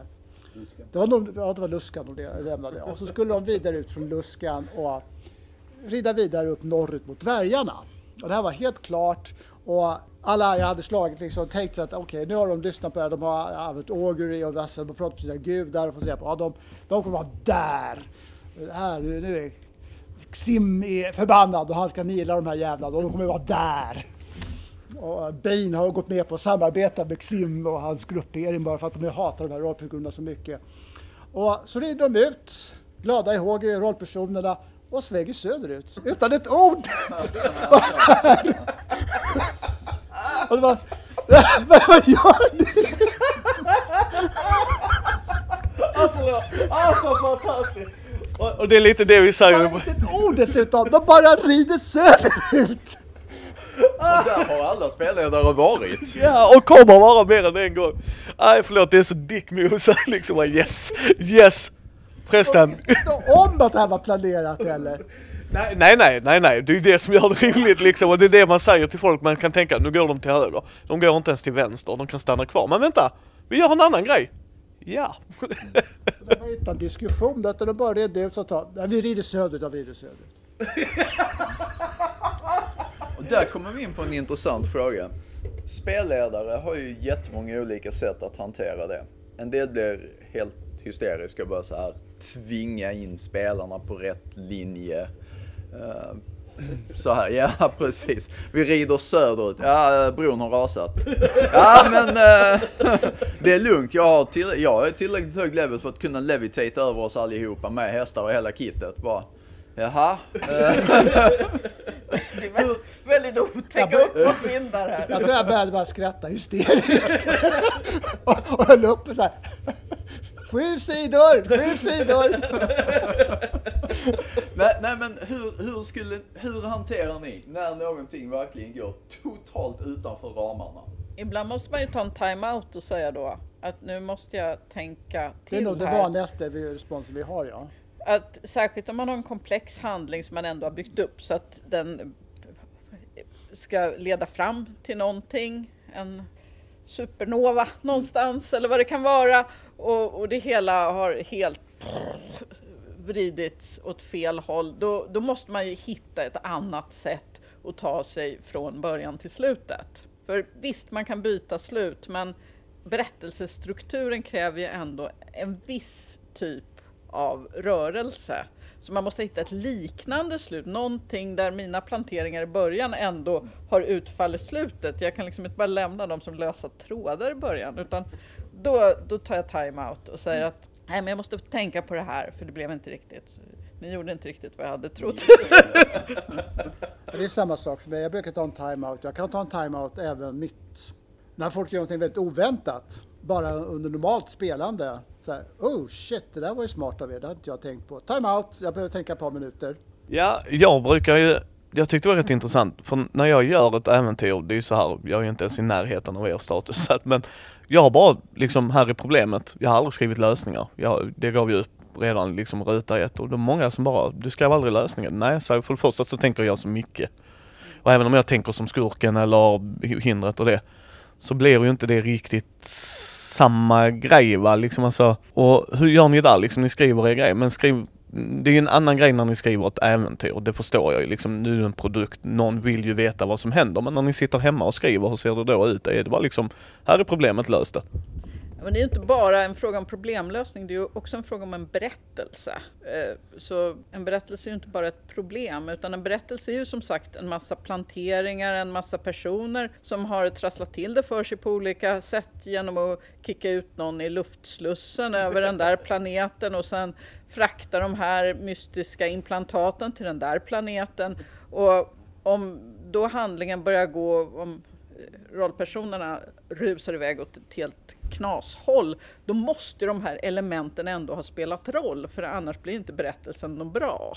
Så det är inte bara en fråga om problemlösning, utan det för mig, oftare för mig är det en fråga om att få alla elementen att bli en bra berättelse också efter den punkt där spelarna har gjort något väldigt oväntat. Och problemlösning känner jag, det är, det är ju oftast inte något problem för man kan i allmänhet modda alla omständigheter, alla personer. Det går ju att få till det så att en lösning fungerar i allmänhet, bara den inte är helt pucko på, på, då, på de flesta problem. Liksom. Men däremot så, så känns det ju inte tillfredsställande om slutet inte känns som det har någonting med början att göra. Jag arbetar nog mer faktiskt med, om jag gör en kampanj, så försöker jag kanske ha fem löpande intrigtrådar som går igenom en kampanj, för jag tänker alltid en kampanj som ska vara en längre tid. Och då vet jag att vissa specifika tidpunkter så kommer det här att hända. De kommer att göra det här, det här kommer att röra på sig, det här kommer att ske. Och sen är jag har nog lite mer någon form av löpande sandlåda där det finns en massa saker bestämda. Och sedan så, om rollpersonerna gör vissa olika saker så påverkar det de här händelselinjerna. Så till exempel så körde jag en travelkampanj kampanj där eh, det hela började med att de räddade en besättning med, med genmanipulerade björnar från ett rymdskepp inuti en gasjätte. Och på slutet så befann de sig inblandade i en gigantisk eh, rymdduell, rymdstrid mellan eh, Imperiet och Solomanis.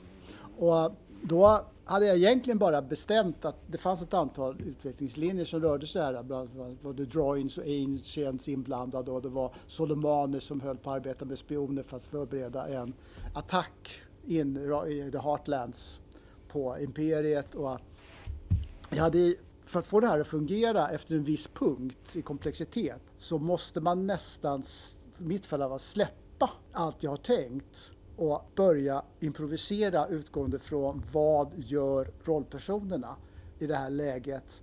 Och all, allting man har tänkt ut tidigare tenderar till att falla en, i bitar. Ja, men jag känner ändå att jag, jag vill ha med mig en del av det jag har från ja. början. Särskilt om jag har planterat personer och händelser som, jag har, som har verkat viktiga så att säga. För visst, har, visst kan man vilja ha en sorts realistisk känsla av att livet är ju inte en story utan man träffar folk och sen försvinner de och så hör man aldrig av dem igen. Men eh, rollspel är ändå, tycker jag, lite mer berättande.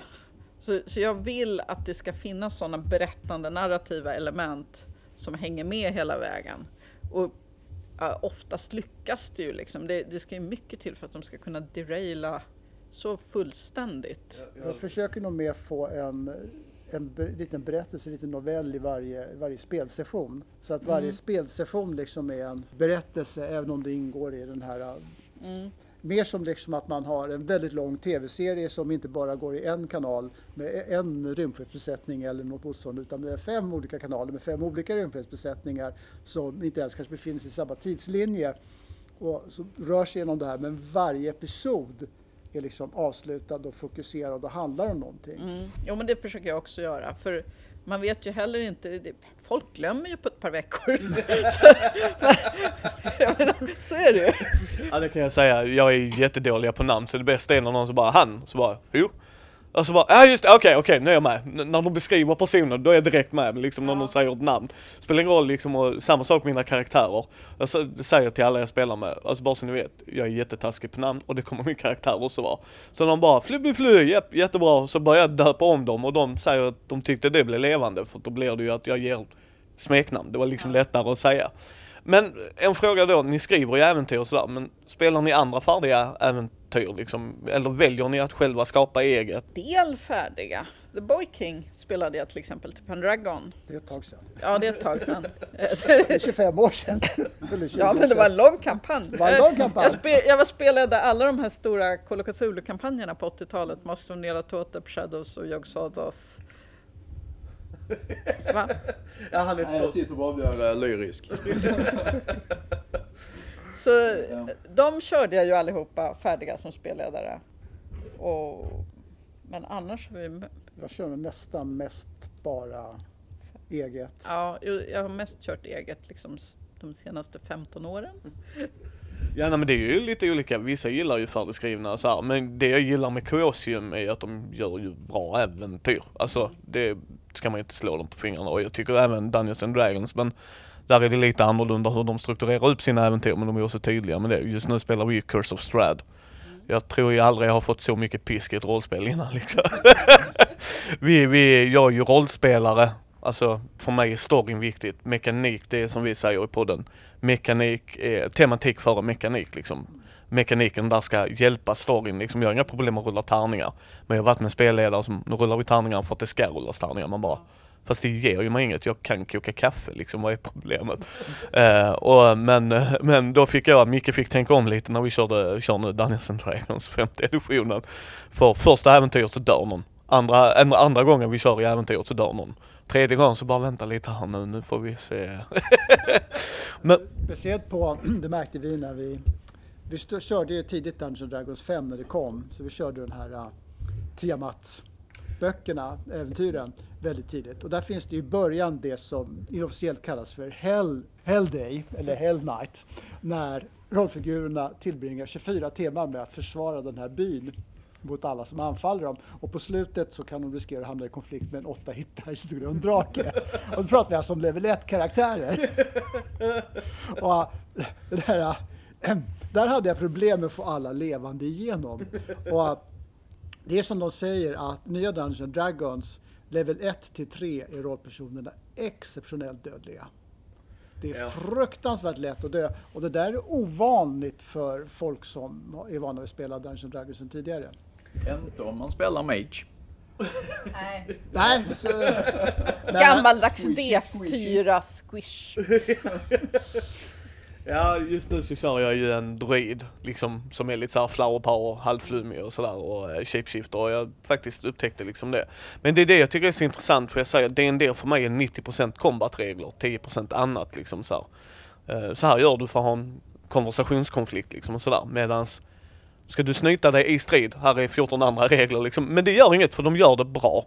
Femte editionen inkluderar många, jag förstår varför. Men det är därför jag menar när vi körde det färdigskrivna äventyret, sen tänkte jag, ja, ja jag har kört innan, så bara nope, mm, mm.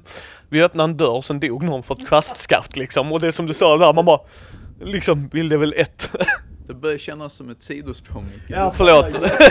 om din Curse of Strahd-kampanj, alltid hela tiden. Nej men jag, jag, jag, nej men det är det jag tycker. Får jag komma med en liten kort kommentar angående Strad och, och hans slott. I originaläventyren av uh, Fraser Hickman så uh, finns det en berömd random encounter man kan få i katakomberna under slottet. Man slår nämligen, man släpper på whites och man slår 6 D6 whites. Man kan alltså drabbas av 42 whites. Ja. Och hur många level har du? Tre eller något sånt. Ja, man är på level 3 eller 5 och det är alltså vi pratar om 36 whites i värsta fall. Som dyker upp. Och äh, det där är alltså, en- jag har- spelade, spelade det äventyret och tittade på det här och tänker, you must be kidding me. 6 D6 whites i en krypta och de är på level 4 något liknande. Där måste jag säga någonting när vi nu pratar om det här med spelare och spelledare som slaviskt följer saker. Eh, en spelledare jag känner eh, är definitivt rullspelare. Säger tärningarna och tabellen en sak så är det tärningarna och tabellen som bestämmer och narrativet kan gå och dra något gammalt över sig. Eh, en anekdot här är när en helt nyskapad grupp i kommer faktiskt inte ihåg om det var Dungeons and Dragons eller om det var Warhammer eh, Fantasy Battle, eller Roleplay. de hade precis fått eh, uppdraget av den här klassiska klichéartade mystiska främlingen och skulle ta sig från byn till nästa by. Och eh, spelledaren börjar rulla encounters. Och bara Oj, säger han. Oj! Och så bara, ja, det kommer en röd drake. och det bara, Va, vadå? Ja, det kommer en röd drake. Ja, ja men vad, vad händer? Ja, ja ni, ni, ni dör. Alltså det är inte något att ni slår. Och jag bara, men snälla du, du slår fram en röd drake på encounter-tabellen. Det köper jag. Men kunde inte han bara så här landa och typ... Grabbar, ni har inte göra ett jobb åt mig. Ja.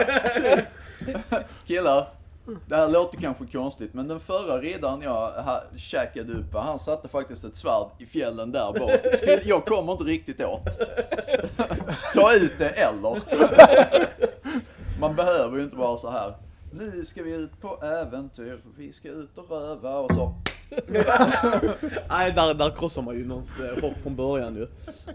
Så kul är det inte att göra figurer i Warhammer även om det är ett ganska roligt karaktärsgenereringssystem. Okej, massa anekdoter. Eh, om ni skulle ge ett tips var till en nybliven spelledare, vilka skulle det vara?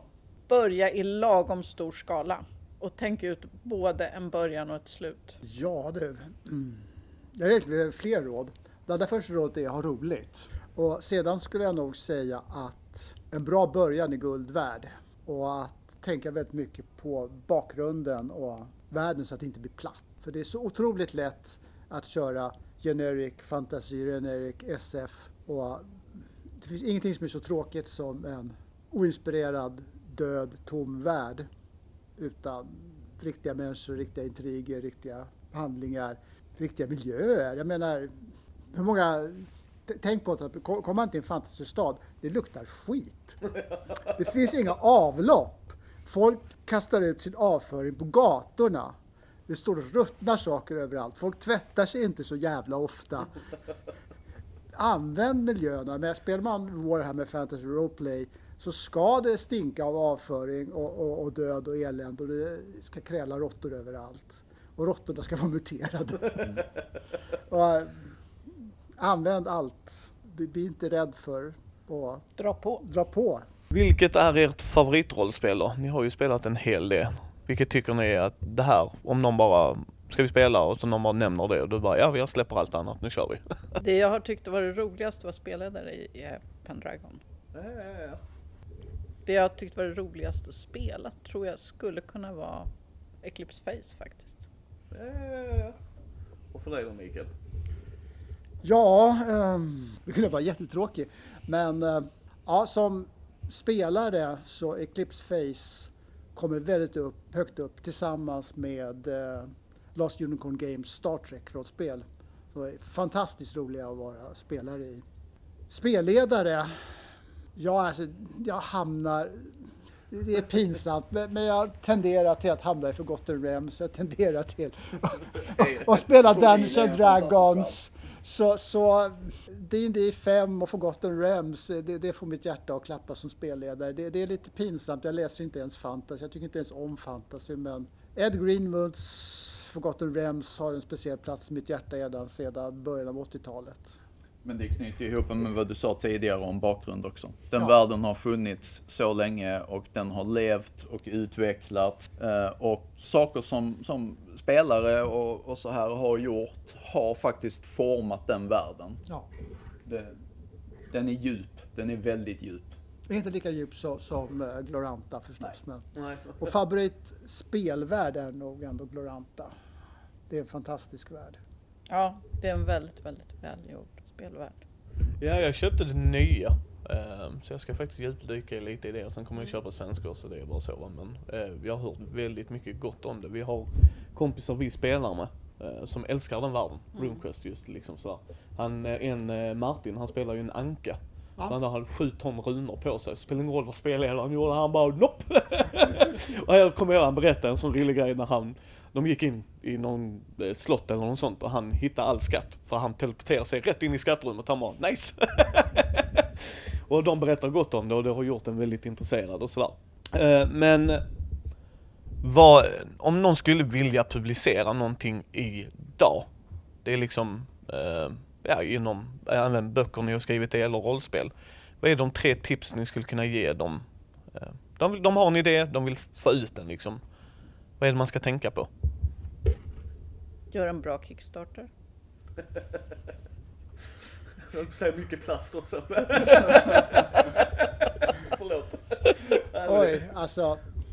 Jag tror att det finns en gammal sanning om att det tar 10 000 timmar att bli bra på någonting. Och jag är ledsen, men eh, de har nog alldeles rätt. Jag tror att du ska nog inte räkna med att du ska kunna göra ett fantastiskt rollspel, ett jättebra brädspel eller en fantastisk roman innan du har ägnat de här äh, 10 000 timmarna åt det. Och jag kan säga som vi har gjort både spel och skrivit romaner att det är ännu mer jobb att skriva en roman. Att skriva en roman är ett helsikes massa jobb. Och ta hjälp av folk som ger input hela tiden och var inte rädd att ändra dig och säga äsch, det här kanske inte var världens bästa idé. Det här är bättre. Don't be afraid to kill off your babies. Nej, för det tar lång tid innan man får något som är bra helt enkelt. Och det, det roliga är att göra det. Och inse att det är väldigt mycket jobb. Ja, Du kommer att behöva jobba med det här under lång tid. Det är, ge inte upp därför att oj shit, nu har jag skrivit det här i två månader, det är fortfarande inte bra. Två månader peanuts. och, Kom igen efter 20 år. och särskilt om man har något eget system man har kört med en grupp en längre tid och kanske en egen värld man har kört med sin egen grupp en längre tid. Testa det på en väldig massa andra människor för det är väldigt lätt att bli hemblind, hemmablind. Och det som funkar mot mina tre polare när jag är spelledare, det funkar kanske inte alls med fyra andra människor. Och kraven på, Troligen gör det inte det. och kraven på en kommersiellt fungerande produkt är något helt annat än vad som är de krav som ställs på en jäkligt bra hemmakampanj. Så är det ju, så är det ju. Men ni har ju varit här på Gothcon. Hur många gånger har ni varit här? Alltså ni har ju gjort Gothcon-äventyr och dylikt, men hur? tog ju liksom en paus, så vi har ju inte varit här sedan mitten, av, mitten slutet av 90-talet. Vi kom tillbaka för första gången på väldigt många år förra året. 20 år. Ja, 20 år och sånt där. Men ni var ju med i början då också, hur ser jämfört det? Det är ju jätteintressant. Hur såg det ut där i början, slutet på 90-talet liksom och jämfört med nu? Alltså vi började gå på Gotcon och spelkongresser i Början på 80-talet. början på 80-talet.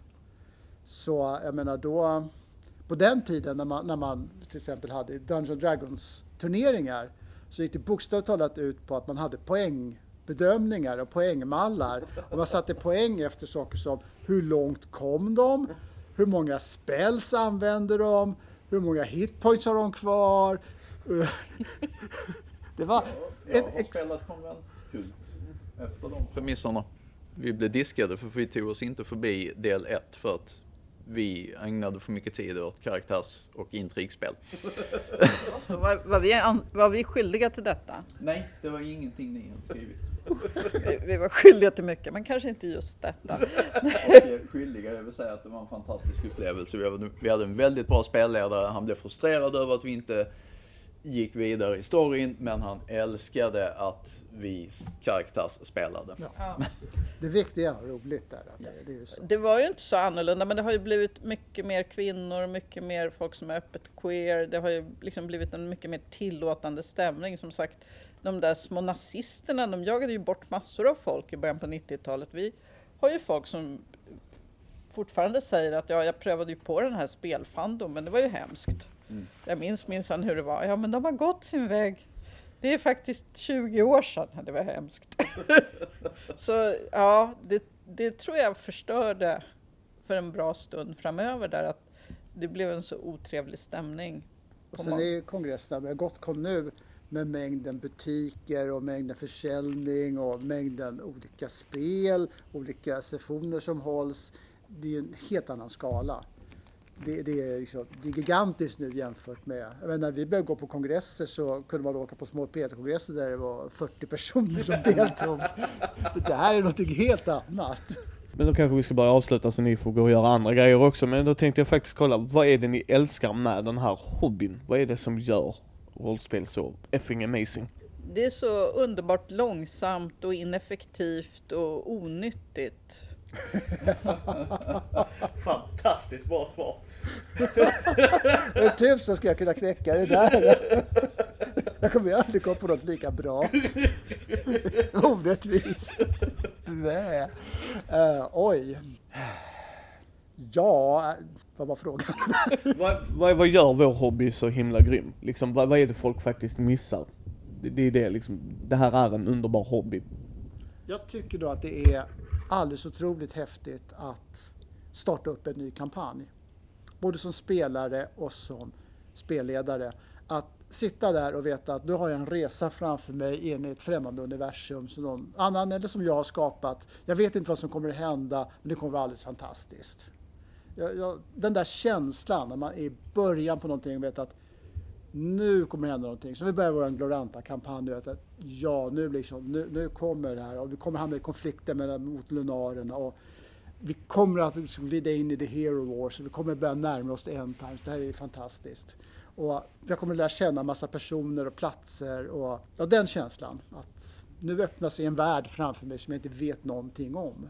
Och samma sak när jag är spelledare. Att nu kommer jag få leda in folk i någonting som de inte har en aning om vad det är. Och det kommer inte alls att vara som jag föreställt mig. Och de kommer att ändra allting och det kommer vara alldeles underbart.